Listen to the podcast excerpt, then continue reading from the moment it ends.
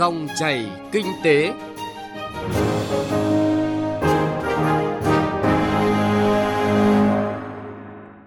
Biên tập viên Hà Nho và anh Tú xin chào quý vị và các bạn. Chương trình Dòng chảy kinh tế hôm nay, chúng tôi chuyển tới quý vị và các bạn những thông tin đáng chú ý.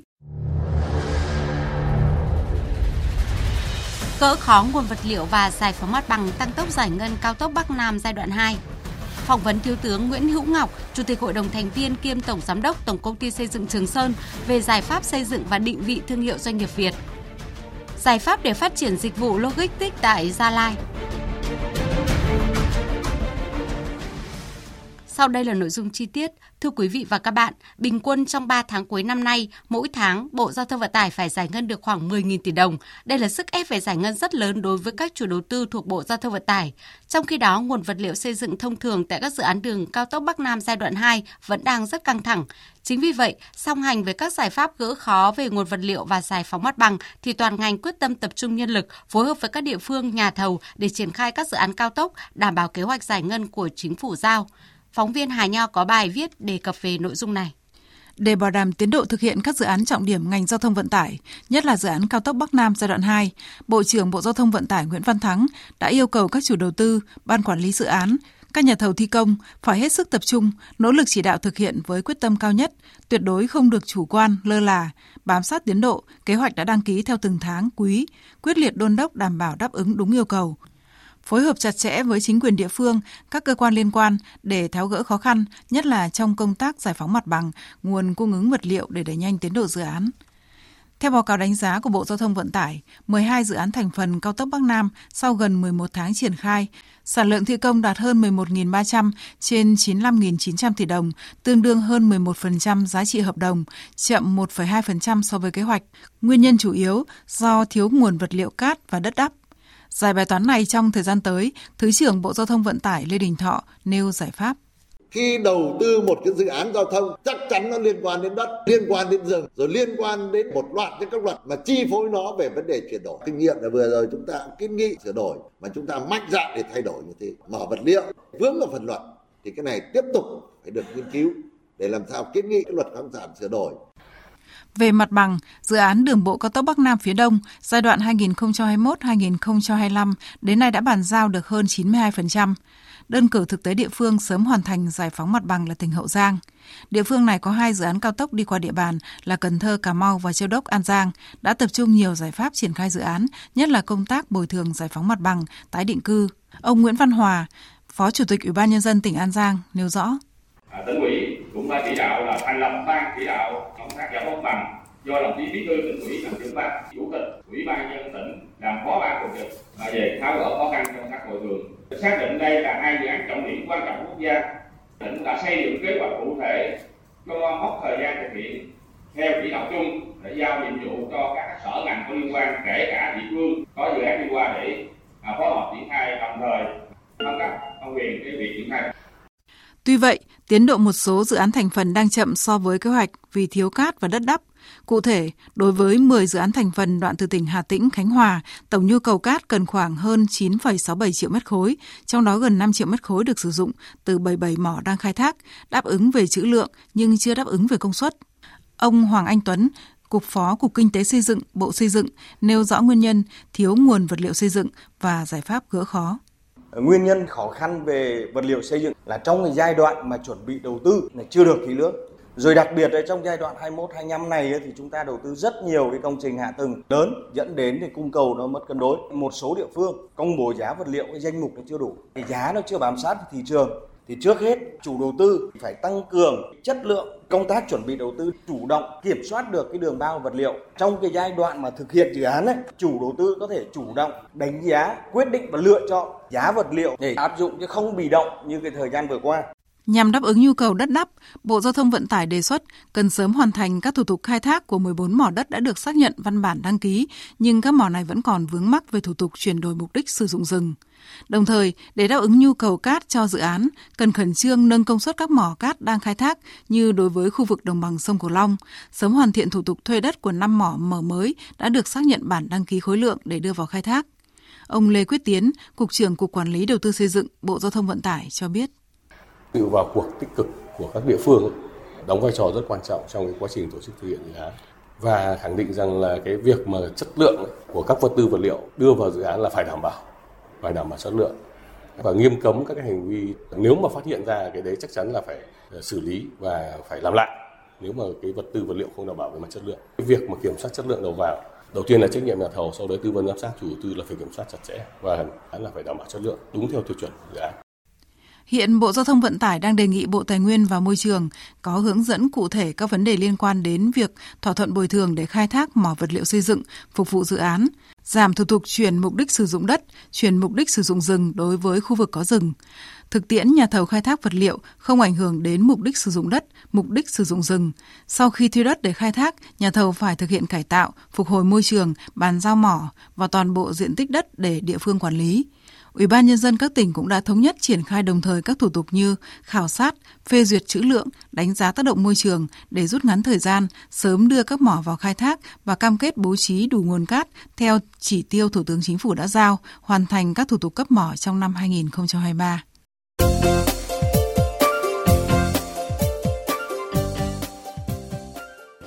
Thưa quý vị và các bạn, Tổng công ty xây dựng Trường Sơn là một nhà thầu có thương hiệu, uy tín và là doanh nghiệp trong quân đội, tham gia nhiều dự án cao tốc với quy mô hàng nghìn tỷ đồng, đảm bảo tiến độ và chất lượng. Đây là minh chứng từ thực tế cho năng lực nhà thầu đã, đang và sẽ tham gia nhiều dự án có giá trị hàng chục nghìn tỷ đồng, khẳng định vị thế doanh nghiệp Việt khi tham gia các dự án cao tốc và hợp tác phát triển trong bối cảnh hội nhập quốc tế.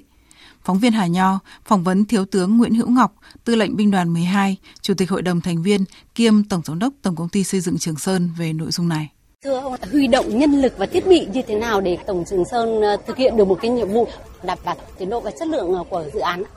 Binh đoàn 12 Tổng Trường Sơn thì đơn vị quân đội, cho nên khi chúng tôi cần ờ, tập trung cái nguồn lực thiết bị con người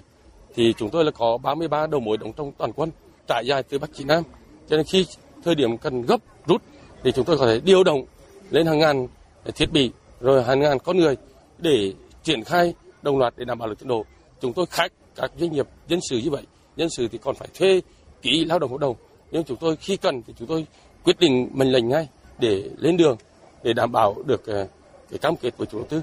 Thưa ông là tới nay cái tinh thần đoàn kết đã được phát huy như thế nào để Tổng Trường Sơn có thể là tham gia in dấu vào trong cái quá trình mà hiện thực hóa mục tiêu 5.000 km đường cao tốc, phấn đấu là Việt Nam hùng cường và thịnh vượng trong tương lai. Tức là trường binh đoàn 12 Tổng Trường Sơn thì rất là vinh dự. Chúng tôi là làm ờ, từ móng cái đến Cà Mau, tức là từ hình chữ S luôn luôn có hình bóng của binh đoàn từ Bắc Chí Nam. Do vậy trong thời gian qua chúng tôi đã đúc rút rằng muốn làm các dự án đường cao tốc thì doanh nghiệp phải có đủ thực lực, tức là vừa con người, vừa vốn, vừa thiết bị. Đặc biệt, phải nâng cao năng lực công tác quản lý, điều hành thì mới đáp ứng được yêu cầu. Nếu không, thì chắc chắn các nhà thầu mà không đáp ứng yêu cầu như vậy. Thì giai đoạn một xong thì không còn sức khỏe để giai đoạn hai nữa. Thì với cái kinh nghiệm như vậy thì chúng tôi tin rằng là trong giai đoạn tới, sự chỉ đạo quyết liệt của thủ tướng chính phủ, rồi sự đồng hành vào cuộc của các chính quyền, thì chắc chắn là nhà thầu chúng tôi sẽ đảm bảo được về tiến độ, đảm bảo chất lượng và đảm bảo được uy tín để làm sao xây dựng ờ, các dự án cao tốc nối từ Bắc vào Nam và đạt kỳ nghị quyết đại hội Đảng 13 đã đề ra. Thưa ông là thành công nhưng không chủ quan ạ thì là à, binh đoàn đã vượt qua những cái khó khăn như thế nào để tiếp tục đầu tư xây dựng và khẳng định cái vị thế doanh nghiệp à, trong quân đội cũng như là doanh nghiệp của Việt Nam khi mà đầu tư xây dựng những cái dự án quy mô lớn ạ? Hiện nay thì ờ, các doanh nghiệp nhà nước, đặc biệt các tổng của Bộ Giao thông tải, các tổng bộ xây dựng và Bộ Nông nghiệp không còn trên thị trường hiện nay nữa Ờ, xuất hiện các tập đoàn tư nhân, rồi các doanh nghiệp tư nhân, thì chúng tôi chỉ còn là duy nhất là doanh nghiệp nhà nước của Bộ Quốc phòng, là Tổng Dược Sơn. Chúng tôi muốn tồn tại trong cái cơ chế thị trường hiện nay, chúng tôi phải đổi mới, phù hợp với cơ chế thị trường. Tức là các tập đoàn tư nhân làm gì, thì doanh nghiệp quân đội phải làm như vậy, và phải làm tốt hơn nữa thì chúng tôi mới duy trì và tồn tại được trong cơ chế thị trường hiện nay. Và qua khẳng định trong 3 4 năm qua, thì cái định vị của thương hiệu của Trường Sơn đã được khẳng định và hiện nay Thủ tướng Chính phủ và các bộ ban ngành đã tin tưởng giao cho chúng tôi chỉ định và đấu thầu hiện nay khoảng độ hơn 30.000 tỷ ờ, các dự án trọng điểm đất nước thì đó là thể hiện cái năng lực thực tế và chúng tôi đã trải qua các dự án và được các ban quản lý dự án các chủ đầu tư tin tưởng để trao công việc cho chúng tôi. Ngoài ra thì việc mà đầu tư ra nước ngoài của Việt Nam bây giờ cũng là tăng tốc ấy, thì là Trường Sơn sẽ tham gia như thế nào để hội nhập quốc tế ạ? Trường Sơn thì rất là vinh dự được tham gia liên doanh với các dự án Tây Xây, Sumitomo, ờ, rồi là các nhà thầu lớn của Hàn Quốc. Tuy nhiên chúng tôi là binh đoàn doanh nghiệp an ninh quốc phòng cho nên việc đầu tư ra nước ngoài thì phải được sự đồng ý của quân ủy trung ương. Trước mắt chúng tôi thực hiện theo nhiệm vụ của bộ phòng để tham gia các cái công trình của Lào và Campuchia ờ, và tiến tới sẽ hội nhập quốc tế. Tuy nhiên muốn hội nhập quốc tế thì chúng tôi phải được sự đồng ý của quân ủy trung ương bộ phòng. Vâng ạ, xin cảm ơn ông.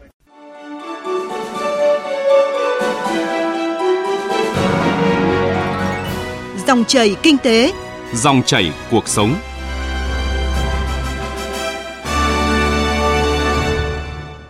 Thưa quý vị và các bạn, mới đây Cục xuất nhập khẩu Bộ Công Thương phối hợp với Ủy ban Nhân dân tỉnh Gia Lai tổ chức hội nghị triển khai các giải pháp phát triển dịch vụ logistics trên địa bàn tỉnh Gia Lai.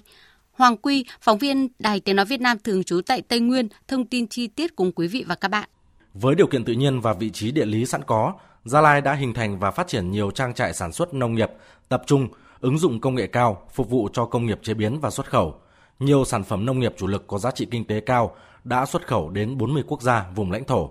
Hiện nay tỉnh có 3 khu công nghiệp và quy hoạch 23 cụm công nghiệp. Nguồn nguyên liệu nông sản trên địa bàn phong phú, ổn định như cà phê, cao su, mía đường, sắn, chè, trái cây, tạo điều kiện để phát triển công nghiệp chế biến. Toàn tỉnh có trên 8.000 cơ sở hoạt động trong ngành công nghiệp chế biến. Tiềm năng lớn nhưng theo ông Phạm Văn Binh, Giám đốc Sở Công Thương Gia Lai, các dịch vụ logistics trên địa bàn tỉnh chưa phát triển do còn nhiều rào cản. Ở lĩnh vực nào có khó khăn. Thứ nhất là quy hoạch chưa hoàn chỉnh. Thứ hai nữa là cái hệ thống à, mặc dù có tính kết nối cao, tuy nhiên cái hạ tầng mà để mà phục vụ cho logistics cũng đang hạn chế. Nguồn nhân lực thì chúng ta là cũng đang là coi như là rất là mỏng và kể cả cái việc mà nhận thức đầy đủ về logistics là cũng đang rất hạn chế. Tại hội nghị, đại diện các đơn vị thuộc Bộ Công Thương, Hiệp hội ngành hàng và các nhà đầu tư, doanh nghiệp đã chia sẻ nhiều ý kiến để phát triển dịch vụ logistics tại Gia Lai.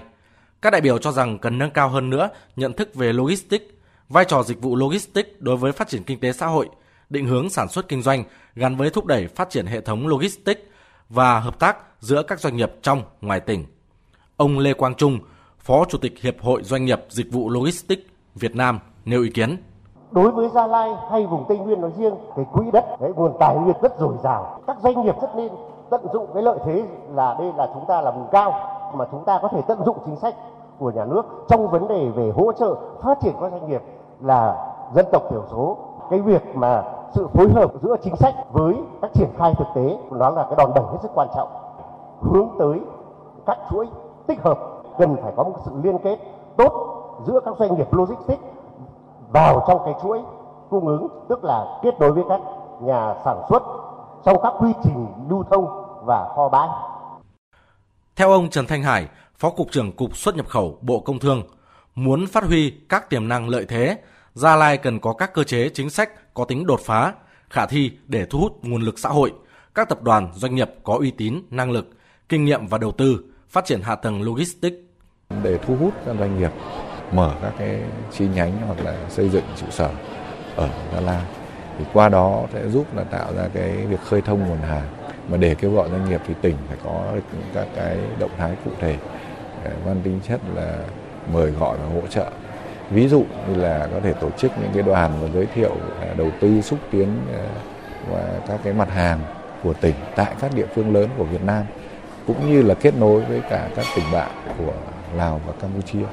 rất là quan trọng để cùng nhau khai thác cái cái lợi thế này.